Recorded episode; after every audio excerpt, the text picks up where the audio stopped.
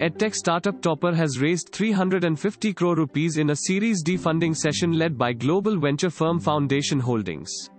Other long-time allies including Kaizen Private Equity also took part in the session. Zishaan Hayath, Toppr CEO and co-founder, had told previously that the company was in talks with new investors to raise capital to launch two new platforms for coding and schools.